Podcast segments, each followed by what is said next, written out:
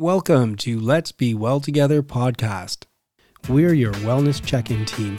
We talk about different categories of wellness and seeking balance between them. It all stems from my book, Accidentally Well, and there's overview info on our website, letsbewelltogether.com. This is episode 7. Here we go again. Sammy, are you ready for another show? I am ready. So, everyone, um, one of the objectives in, in this approach I'm taking and I'm trying to explore and talk to you about and learn from you about, uh, my theory is that there are areas of wellness. And if you want to develop an area of wellness, you need to do something. And there's, so I'm trying to find out what all those things are. So I collected some bullet points and I still am collecting bullet points. And one of them that, that that's in the back of my book under mental talks about keeping an eye on your state of mind, emotions, and feelings. Mm-hmm. So, Sammy, you mentioned something about that. Yeah, for sure. So that um that definitely like makes me think of like my own experiences with my emotions, and that's something that I'm trying to get better at and being in touch with them. Especially like being a female, my own personal experience growing up was that you shouldn't show your emotions because if you show your emotions, that means that you're emotional. And I put that in quotes. Um, and being too emotional, you kind of like are looking then weak to others. And the word emotional has such a negative call like idea to around it, surrounding it for um for others. So I, I've heard multiple times throughout my own personal life that, you know, you're being too emotional. You're letting your emotions get the best of you when like being emotional and, and knowing what you're feeling and knowing what's going on within your body is actually more of a positive thing in on my end, right? Like or in, in my mind that um you you should be emotional. You should share your emotions, whether they're happy or mad, because if you don't, then then you're just holding everything inside. And that's something that as I've gotten older is something I've really tried to just share my emotions and be like, this is what I'm feeling and you're going to have to listen or understand and accept that I can be emotional and that's not a negative thing. Part of this um, is selfish in a way for me because I'm doing this in part because I want to hear from people. I want to hear their experiences. I want to talk to them. I want them to say, hey, John, you had one idea, but have you thought of this other idea? I'm already hearing a theme that I wasn't expecting. Mm. And the theme that I'm hearing fairly regularly is about things like language and stigma Mm-hmm. and the things we say and the way we react to people is a big part of the problem. And that the more we can learn to have open com- communication, the more we mm-hmm. can learn to normalize discussions about mental health, about emotions. For sure, yeah. Not only will it be helpful, but it'll make our experiences richer because we can we can have richer experiences with each other if we're mm-hmm. not holding back and afraid to be our true selves. Definitely, yeah. Like being aware is such like a good first step too of being like, I'm aware of what I'm feeling, and now let's like dive deeper to see like why am I feeling like afraid or why am I feeling anxious right now? What's what's going on in my own surroundings that could be causing this emotion, and then you could do like the inner work. You really like have to look look inward to see Yeah. what's going on. Sometimes I don't want to. Uh, yeah, I agree. sometimes, sometimes I'm afraid. Yeah. Like and and I think there's a little got to be a little bit brave to to, to explore wellness because do, yeah. it's just so much easier not to worry about it. Like, you know, there's a problem lurking. Mm-hmm. You know that there's something off emotionally. Yeah. But if you really dive into what the problem is, I I'm afraid it'll make me feel worse. For sure, yeah. And I I feel like um, I'm very similar where it's a lot easier said than done. Like Right. if my friends come to me with a problem, I'm like, you have to do that inner work. You have to look inward. What's going on in your life that's making you feel like this? But then when it comes to myself, I'm like, no, no. But like, I don't want to do that. So, Right. but like, you have to, you know, if you're telling others to, you know, or talking with friends, talking with family, being like, you know, let's talk about your emotions more. You also have to be able to look at yourself and be like, okay, I also need to do that. And yeah, it's scary for sure, though. Like, yeah. yeah, And and so what's frustrating me a bit now when I hear this, eh, um, including the message you had, is Mm-hmm. that yeah, you're right. Like I've I've heard that many times. Or she's really emotional. mm-hmm. You know, she's the kind of person that's always you know she, she's always getting emotional, yeah, and that's used as a slam. It's used as a way to try and manipulate or control so that they For sure. stop doing things. But if you really think about it, like these same people who these things are being said about, they're really not that emotional. It's just they happen to have had a bad day. Yeah, for sure. and, they're I- trying to express that. definitely yeah. And i find like it happens so much within the workplace. Like if if you're a female again this is like my own personal experience. If you're a female and if you're showing any sort of like frustration or anger or anything like someone will always say something about like you're being emotional. Maybe not like outright say you're being emotional but like a little side comment that makes you feel like put down because you're the female in a room of men right? Or mostly men and uh and and you can't show those emotions and because it you almost like lose your power which like power is such a difficult thing and like i i don't personally think that power should be like a thing within our our society even though like that's impossible but you know to be equal with everyone but yeah like that's something i've experienced is just you feel like you lose that power you feel weak you feel helpless because you can't share your emotions and or show your emotions within the workplace Yeah, Yeah. and I keep saying yeah and mm-hmm. yeah, yeah. I'm trying to stop. the it's hard because you're right. I've seen so many passive aggressive anti-female statements mm-hmm. in that context, mm-hmm. um, in meetings and and whatnot. And frankly, if I really think about it, a lot of times I didn't recognize it. I didn't even notice it mm-hmm. because that's just the way the world worked. And when I say it's hard, one of the hard things I'm going through is I'm trying to see more clearly what's happening around me. I, Right. and I'm not jumping down people's throats. I'm not being judgmental, mm-hmm. but I'm trying to change my own behavior. And it's difficult sometimes to see what you're expressing. You know, so Right, I yeah. think that's why, again, why it's so important that we start having these open conversations. And, Mm-hmm. and, you know, in my workplace, and I'm sure in many others, there's been work in the last bunch of years to try and figure out what systemic discrimination looks like. for sure yeah. Mm-hmm. How is it taking form? How is it influencing decisions on who pe- who moves up and, and whatnot? So right so we have a lot of work to do in these areas.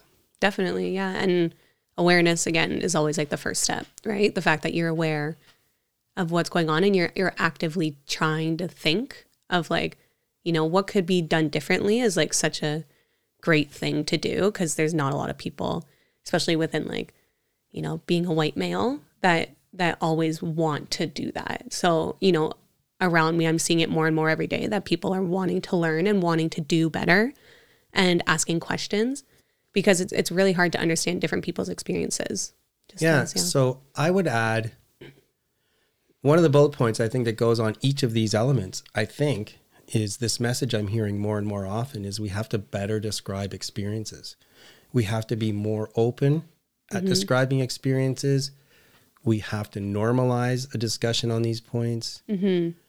Um, and we have to find ways to describe them more completely. And then only then, if, if people do truly want to learn, then they can start to learn right. but until we have the. Mm-hmm. language for it until we have the openness and in the meantime you know uh, let's face it you you are going to face that same problem for many years to come for sure, yeah, so but i do hope that through awareness and you recognizing what's happening and Mm-hmm. recognizing how it's making you feel um, it might be you know you might be able to get through the experience a little less bad i'm not. Yeah. going to say good i'm not Yeah, going to yeah. say well yeah, but maybe maybe it can mitigate the impact of when people treat you like that. Mm-hmm.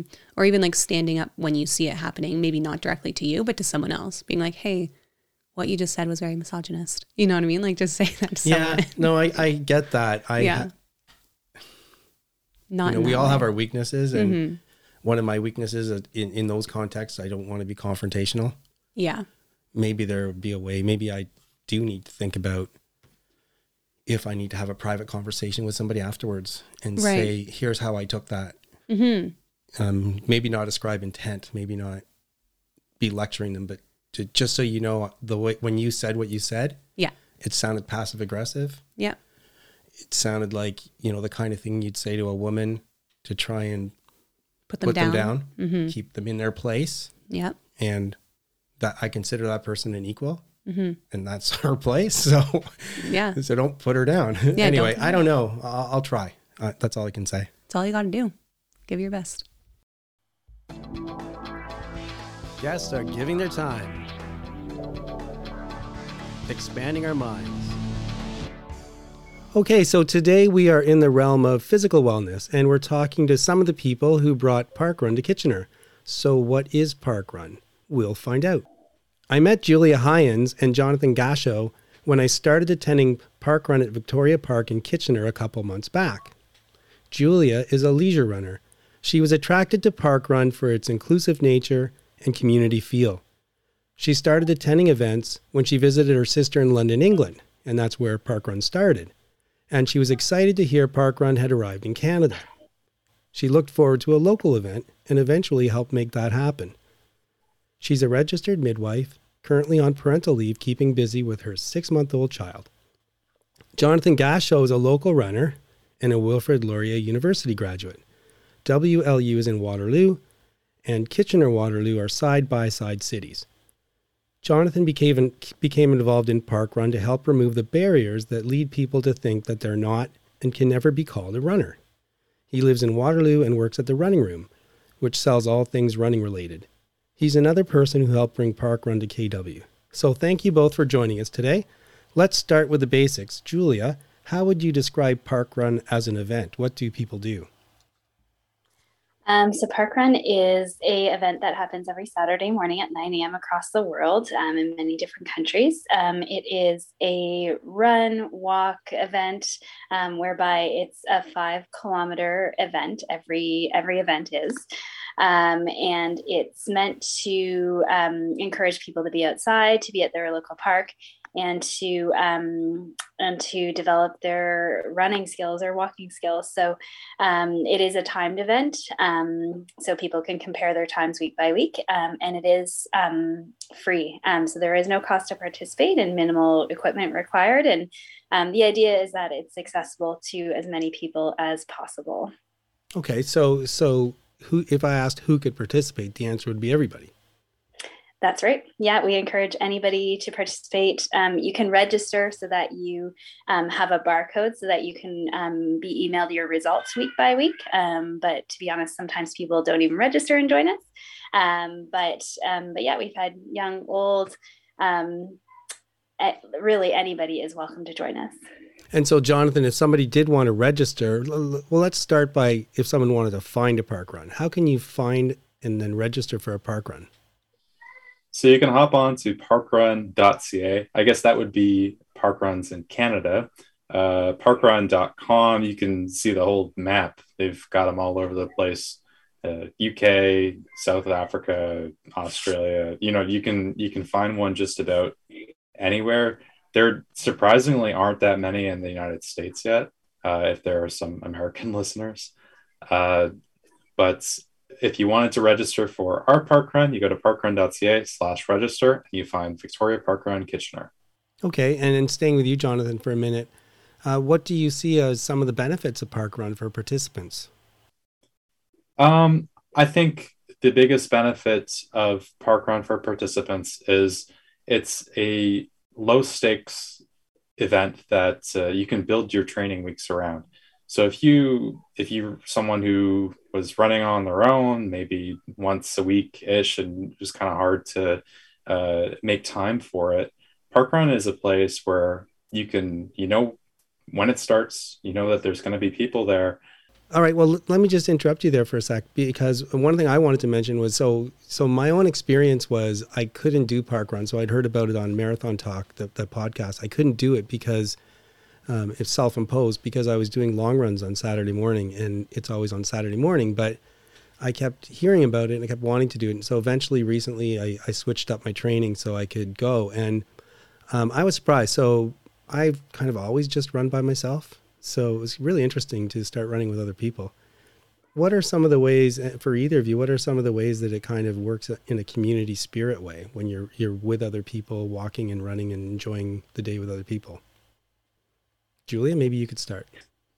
Sure. Um, so, yeah, the idea is that um, it is a community event first and foremost. Um, so, um, at the beginning, we do a briefing um, whereby we introduce um, generally people who are, you know, hitting a milestone event, which is generally like 50 or 100 events. Um, we introduce people who um, might have traveled to the event from um, overseas or from farther away in Canada, um, and just try to kind of like build that sense of just um, more than just faces, like actually meeting people.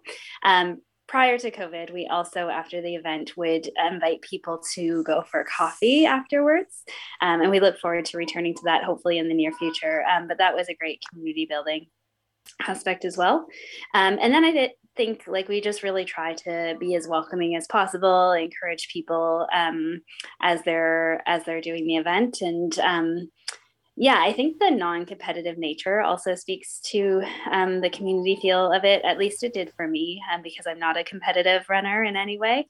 Um, so I think that that part of it just instantly for me, and this is a very personal experience, but maybe people might relate, some of your listeners might relate, but it just really made me feel welcome that it wasn't a competition against other people. It was like just for my own um, like my own improvement. Um, and that really made me feel like i was part of a community in an interesting way. Yeah and, and one of the things i saw when I, I was looking on the park run site they talked about increased physical activity socialization and mutual support. And so jonathan on that last issue we're talking about community. Um, what what have you seen in terms of when you're either your own experiences or watching others on the kind of mutual support side of it?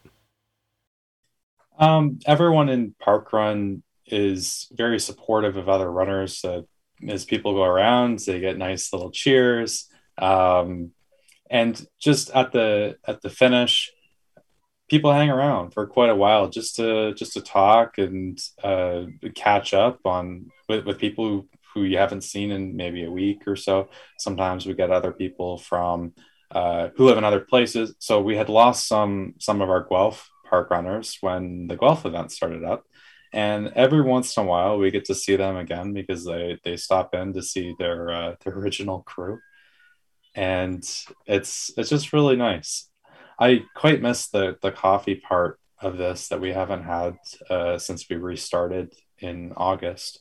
Um, but looking forward to having that again because that was that was my favorite part of the event. You know, we finished the run and then we walk over to to the coffee shop and sit down and just have nice conversations and um, yeah, I'll I'll stop there for now. I've got more stuff after, but yeah, um, sure, great. Yeah, because the other thing too that I noticed is that you often get. I mean, I've been to maybe four or five, and I've already met people from England and New Zealand um, it seems like people from other parts of the country come and travel and stop at Park Run in, in Kitchener. Yeah, so Julie, tell me a little bit about how, how there's kind of this international park run group. Yeah, so parkrun's pretty well known in many places of the world, specifically um, the UK, um, Europe. Um, South Africa is a big place, and um, Australia, New Zealand um, would I would say are the most common. Um, but but we've had people participate from other areas. But um, there's quite a there's quite a drive for many um, avid park runners to you know um, check off events from their master list. So I know there's also these like little competitions people do, like you know um, doing the A to Z Park Run Challenge, where you do an event that starts with A, an event that starts with B all around the world. And um, inevitably, you're going to meet people at your event um, that have traveled. And Kitchener Waterloo being a city that attracts um, a lot of people to the Perimeter Institute and other Oktoberfest, other sort of celebrations that we have um, we do have travelers that come in and they know about park run and they make it a point to um, come and um, participate on a saturday morning because they know it's consistent and it will be what they expect.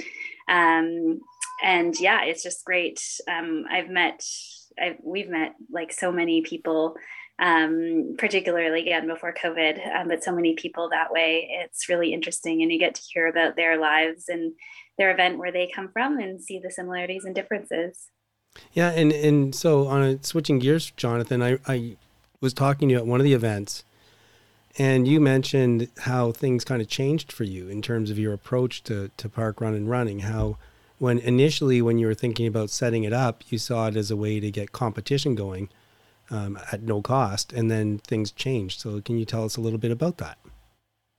Yeah, when I started looking into it, I was I was focusing more on uh, having opportunities to race and doing it cost efficiently.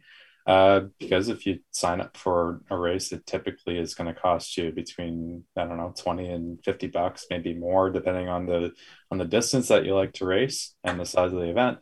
But uh, I found that I didn't have enough money to race as much as I wanted to, and I thought, well, look at these events in uh, in the UK and all over the world, and we don't have one here in Canada. So uh, I was kind of looking to get into it from that side. But as we started doing them, uh, we'd have some runners who would run it quite quickly. But I found that it's not so much uh, the competitiveness, like being uh, beating someone else in a race versus running fast with them. Like you can you can pursue excellence without uh, needing to beat someone in order to to feel good about yourself. You can both run well together. And running is one of those sports that it is quite cooperative if you uh, have the right frame of mind to do that. And I think that's a, it's a very important component of wellness, not feeling the need to compare yourself to others quite so much. And parkrun, I think, achieves that goal quite well. Yeah, and I, I really believe that one of the things I need to do personally to improve my running is to start running more in groups, kind of because of the reason you're saying. Um, I, I, feel like runners feed off each other. Um, you, you, get pushed a little harder because you're trying to keep up, but by the same token, you're also encouraged and and you kind of work off each other, and it's a great feeling. Um, I did have one experience that that really drove that home, which was I one time. So I'm usually trying to do a race like a half marathon or something like that, trying to get a certain time and pushing myself. But uh, on one occasion, I paced somebody else. So they had a goal and I paced them and and it was an amazing experience and that's kind of that feeding off experience. Um, so you guys were part of the team that brought Park Run to Kitchener. Uh, who were some of the other people? And then and then I'm going to ask you after that is is like without going through a point by point by point, what were some of the challenges and how did you how did you you get get the park run here? So Julie, who are some of the other people? Um, so some of the other people involved. Um, so um, Ola Mabifa, um, him and his family have been very involved with Park Run since the first day we started and helping get it off the floor. Um, he couldn't make it today, but um, he, uh, yeah, he was very instrumental in making that um, happen. Um, the Money family, um, uh, they are um, Kathy, Steve, and Sarah. Sarah was involved kind of in the early planning stages, and Kathy and Steve are probably our most dedicated volunteers that we've had since the beginning. they have maybe done 90% of our events, and that might even be a low estimate. So, um, yeah, the Percival family. Um, it's interesting how so many families have been a part of it. Um, and yeah, there's been many other people that have, um, Mark Harrison, I, Aiden, like yeah, I don't mean to put you, know, you on the you spot. just keep going, and it's hard to so and hard to we'll, not want to miss anybody, but, um, no. but yeah, lots of people. And, and um, we'll come back to volunteers because I want to make sure we we talk about volunteers and how people can volunteer. Um, Jonathan, what were a couple maybe of the, the, the challenges that you guys had to overcome to to get this going? So I guess the first one was in deciding on a location for the event and how to fit five kilometers of uninterrupted uh, trail into one one spot uh, because there were lots of issues with uh, you can't have you know vehicles crossing the road and uh, just making it as simple as possible for the volunteers and event organizers to put the thing on every week. Um, and we ended up settling on Victoria Park for a couple of reasons. Um, but uh, yeah, there was there was that, and then we also had uh, we had to get permissions from from landowners, and there's there's a lot of confusion about like you know who even uh, who even is the right person at the city to talk to about this. Um, so there was there were there were quite a few things that we had to that we had to go through. Uh, Julia did almost all the work, so thank you, Julia. yeah, I mean, I have to thank you guys too because I'm really enjoying it. And if it's not, it, if it's not for people like you guys taking initiative, um, we don't get to enjoy these kind of things. Please join us next week for part two of our park run interview.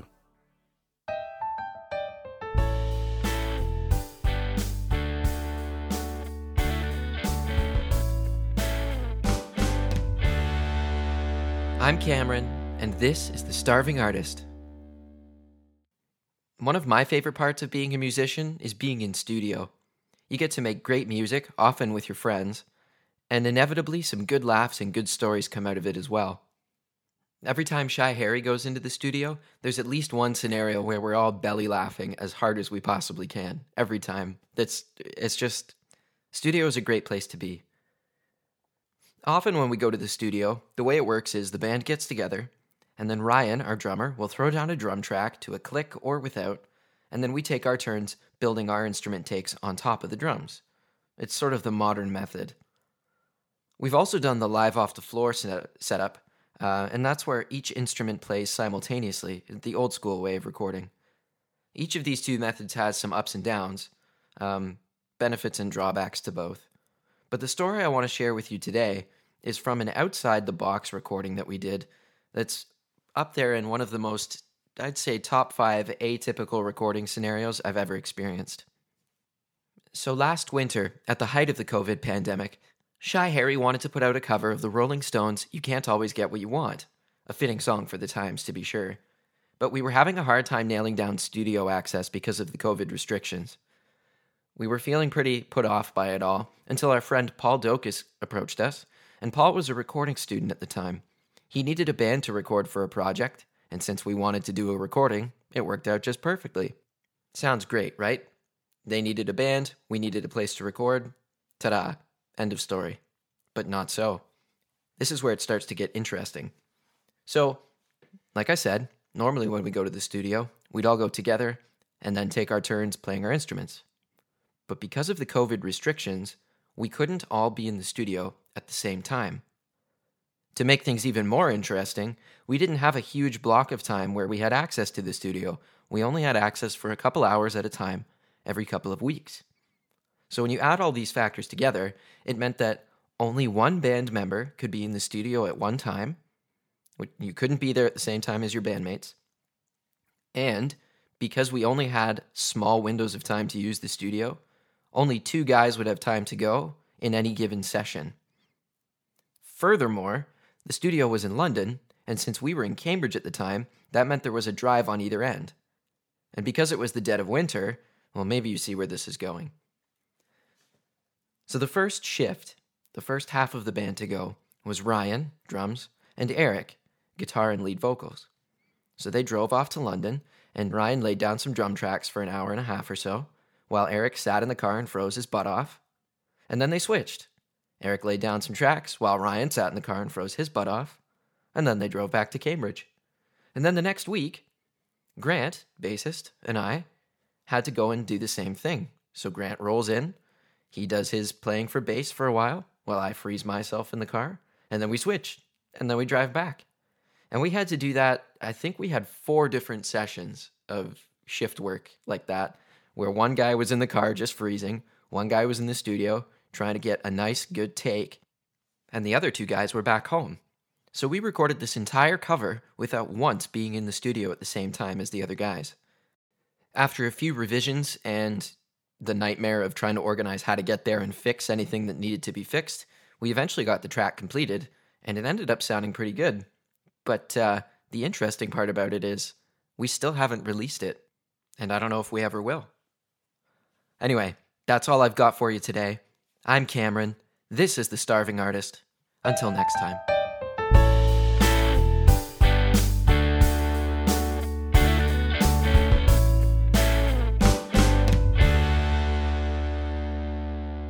If you like what we're doing and enjoy the show, please spread the word about us. connect with us on social media. We post regularly on our Instagram account, including show previews and takeaways after a show is aired. Feel free to comment and send us your thoughts. Follow our Instagram account. It's at let's.be.well.together. We do have a Facebook and Twitter page, but Instagram is our primary social media site. Please also subscribe to us and rate us on your favorite podcast platform.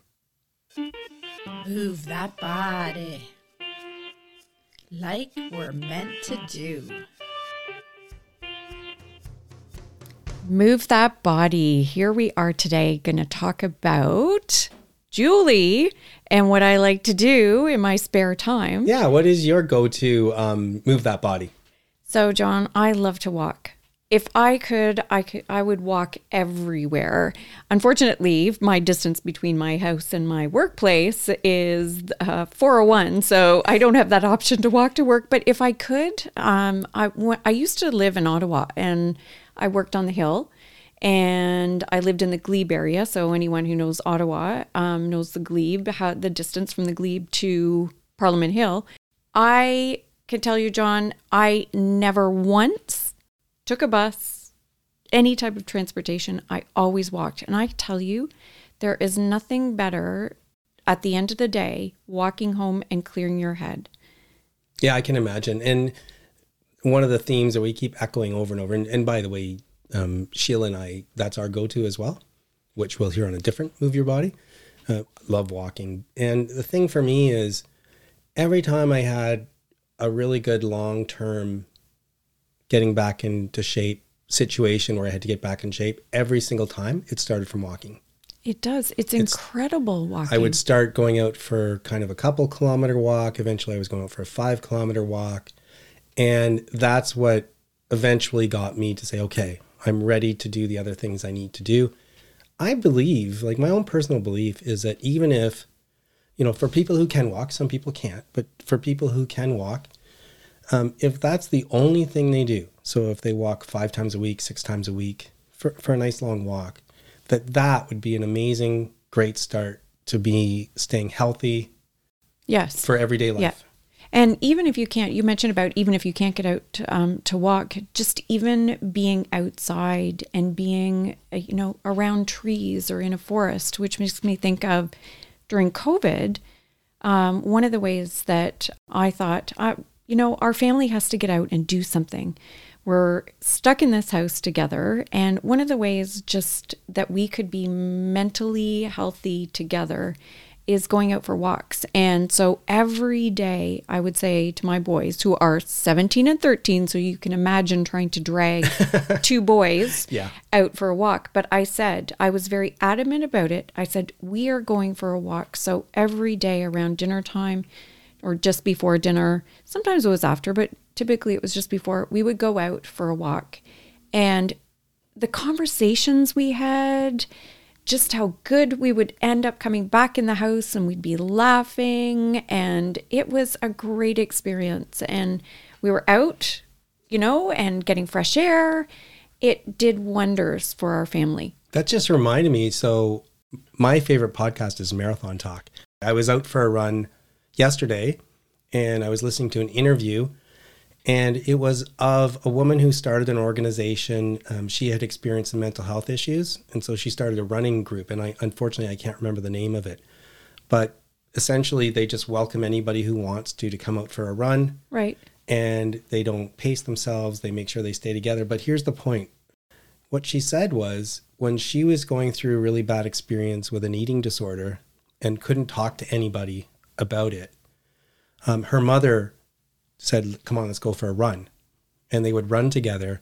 And she found that she could talk about it while she was running when she couldn't talk about it when she wasn't. And then the host, uh, Martin Yelling, pointed out that he'd read studies that showed that a lot of people are willing and apt to talk about things when they're out for a walk, out for a run, out for exercise that they don't often talk about. Oh, so that's a really that's... interesting point with you and your sons. Exactly. Like they open up. I think you often hear about, you know, if you want to open up a conversation with your kids, uh, sit them in a car and drive somewhere. I think it's the same type of thing, right? Maybe. That you're not looking at each other, you're walking side by side.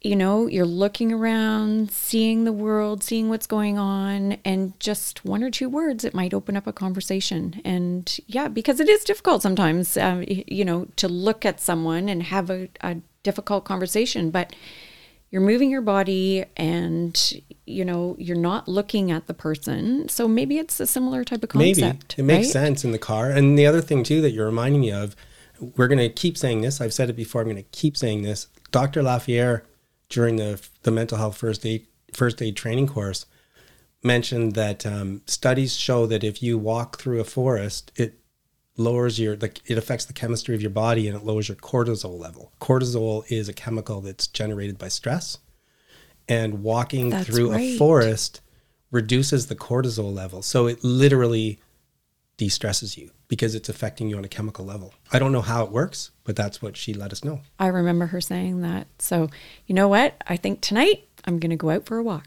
Excellent. There's a thought. Popped up while running. So, this isn't technically a thought that popped up, but it was something kind of amusing uh, that I was thinking about when I was out for a run. So, uh, there was a time when I was out for runs where, where I would take photos once in a while. I was more active on social media at the time. And, um, you know, it was always tricky. You'd have to figure out some way to prop the phone up against a post or a rock or something, maybe a curb. Uh, and I had on my watch, I was able to, so I'd walk back, you know, who knows, 50 feet, whatever. And then on my watch, I could push a button and there was a timer and I would start running and then click, click, click. And so I'd probably do that a couple times and hope that a picture worked. And, um, you know, I did get some pretty good pictures over time. Uh, so one time I was out, and uh, as another story, I never actually wore the shirt I got when I did my first marathon. So normally when you do a run, uh, some kind of run that's um, you know like a formal run, they give you a T-shirt of some sort. And in this case, it was a long sleeve shirt. Was quite colorful, um, but it just for whatever reason, I just didn't think it would suit me, so I never wore it. In fact, I even gave it away at one point, and then the people gave it back, saying, "I can't take this; it's a marathon shirt." So, which I thought was odd. But that's fine. So I decided, for whatever reason, on that same day to wear that shirt. So I'm out for a run. It was a nice fall day. I end up on a road with lots of trees along the side of it.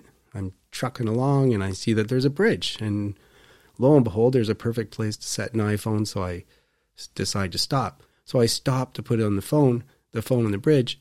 But it just happened to be there was almost no houses anywhere. It was on the outskirts of town in a bit of a rural area.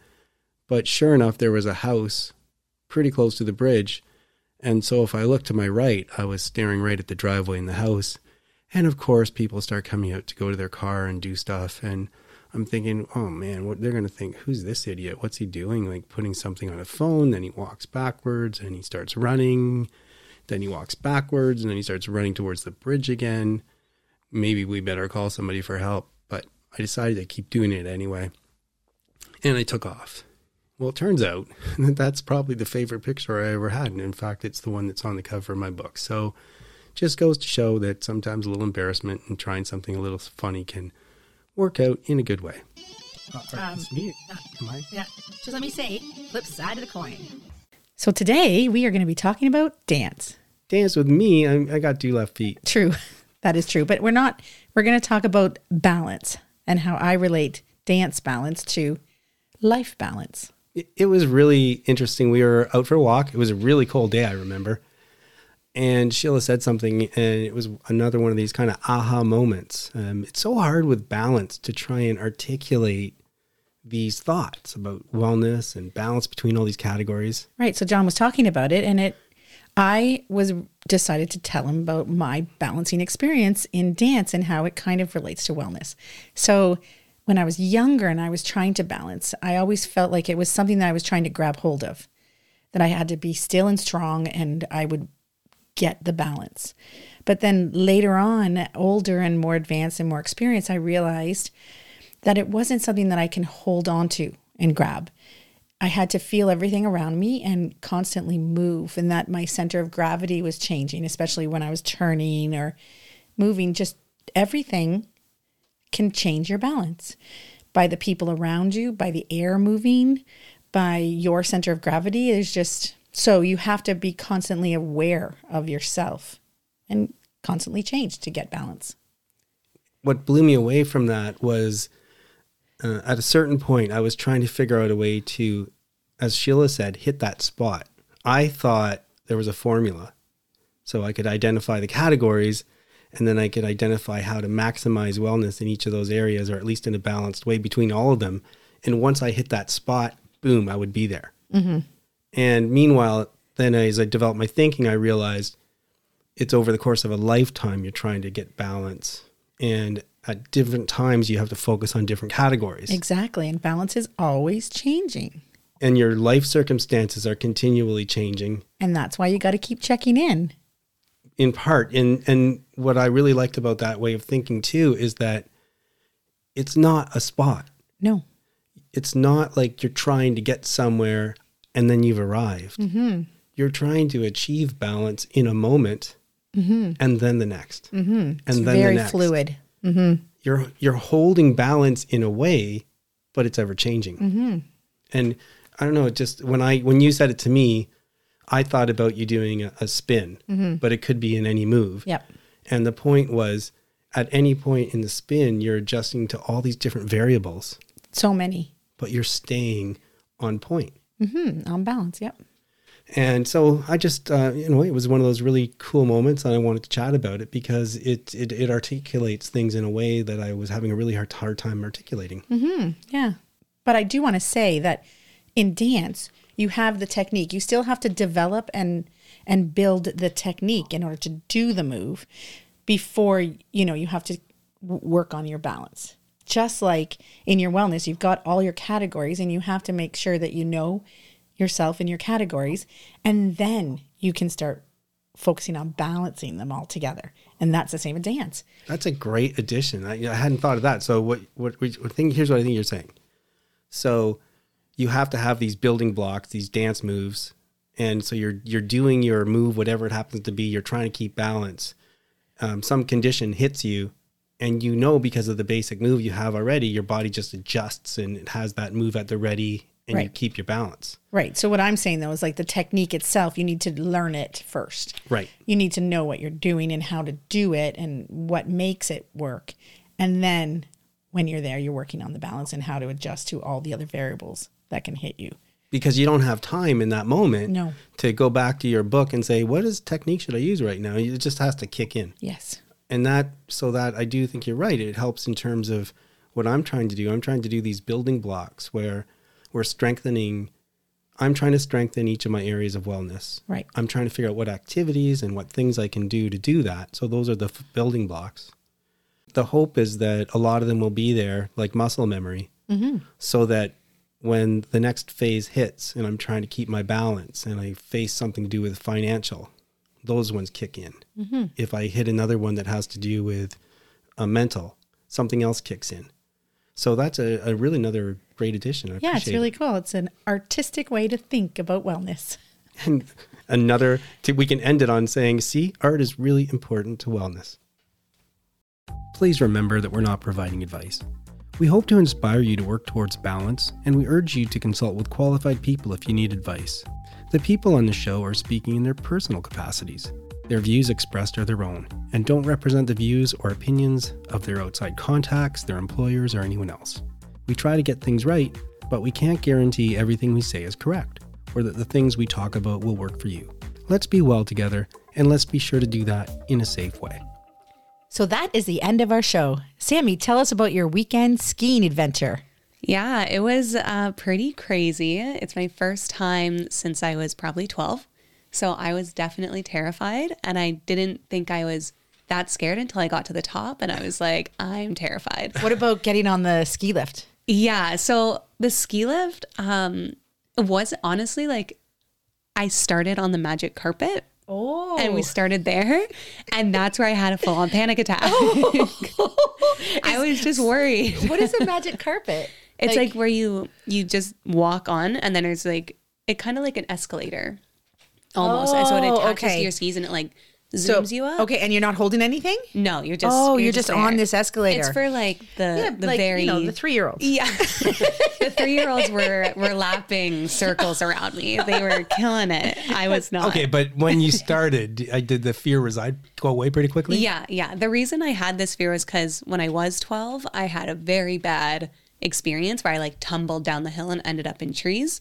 So um, I I didn't realize like I was holding on to that like childhood trauma, I guess. Oh. So then I got up there and I was like, I am very nervous. Um, But once I calmed down and I went down, then I was good. I fell twice, but uh, took it very slow. And David was a very good coach. So that was really nice. Excellent. Yeah. What do you got going on this week, Sheila?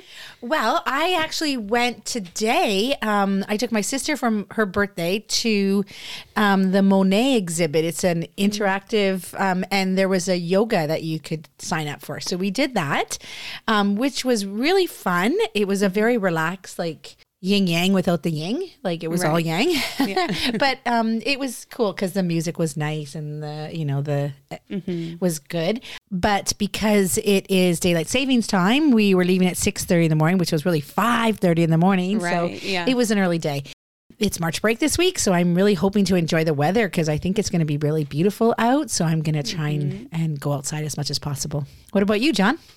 Well, I was supposed to start training this week, my training program for the Waterloo Half Marathon. And what that means is there's something called quality sessions when you're running. Um, so, kind of, you can go out and just do a relaxed run, which I often do. And then a quality session would be something where you mix in hills or high intensity short spurts, that kind of thing. I didn't do that. I did get a nice run in on Tuesday, but then I had a bit of sniffles, wasn't feeling great. So, I took Thursday off.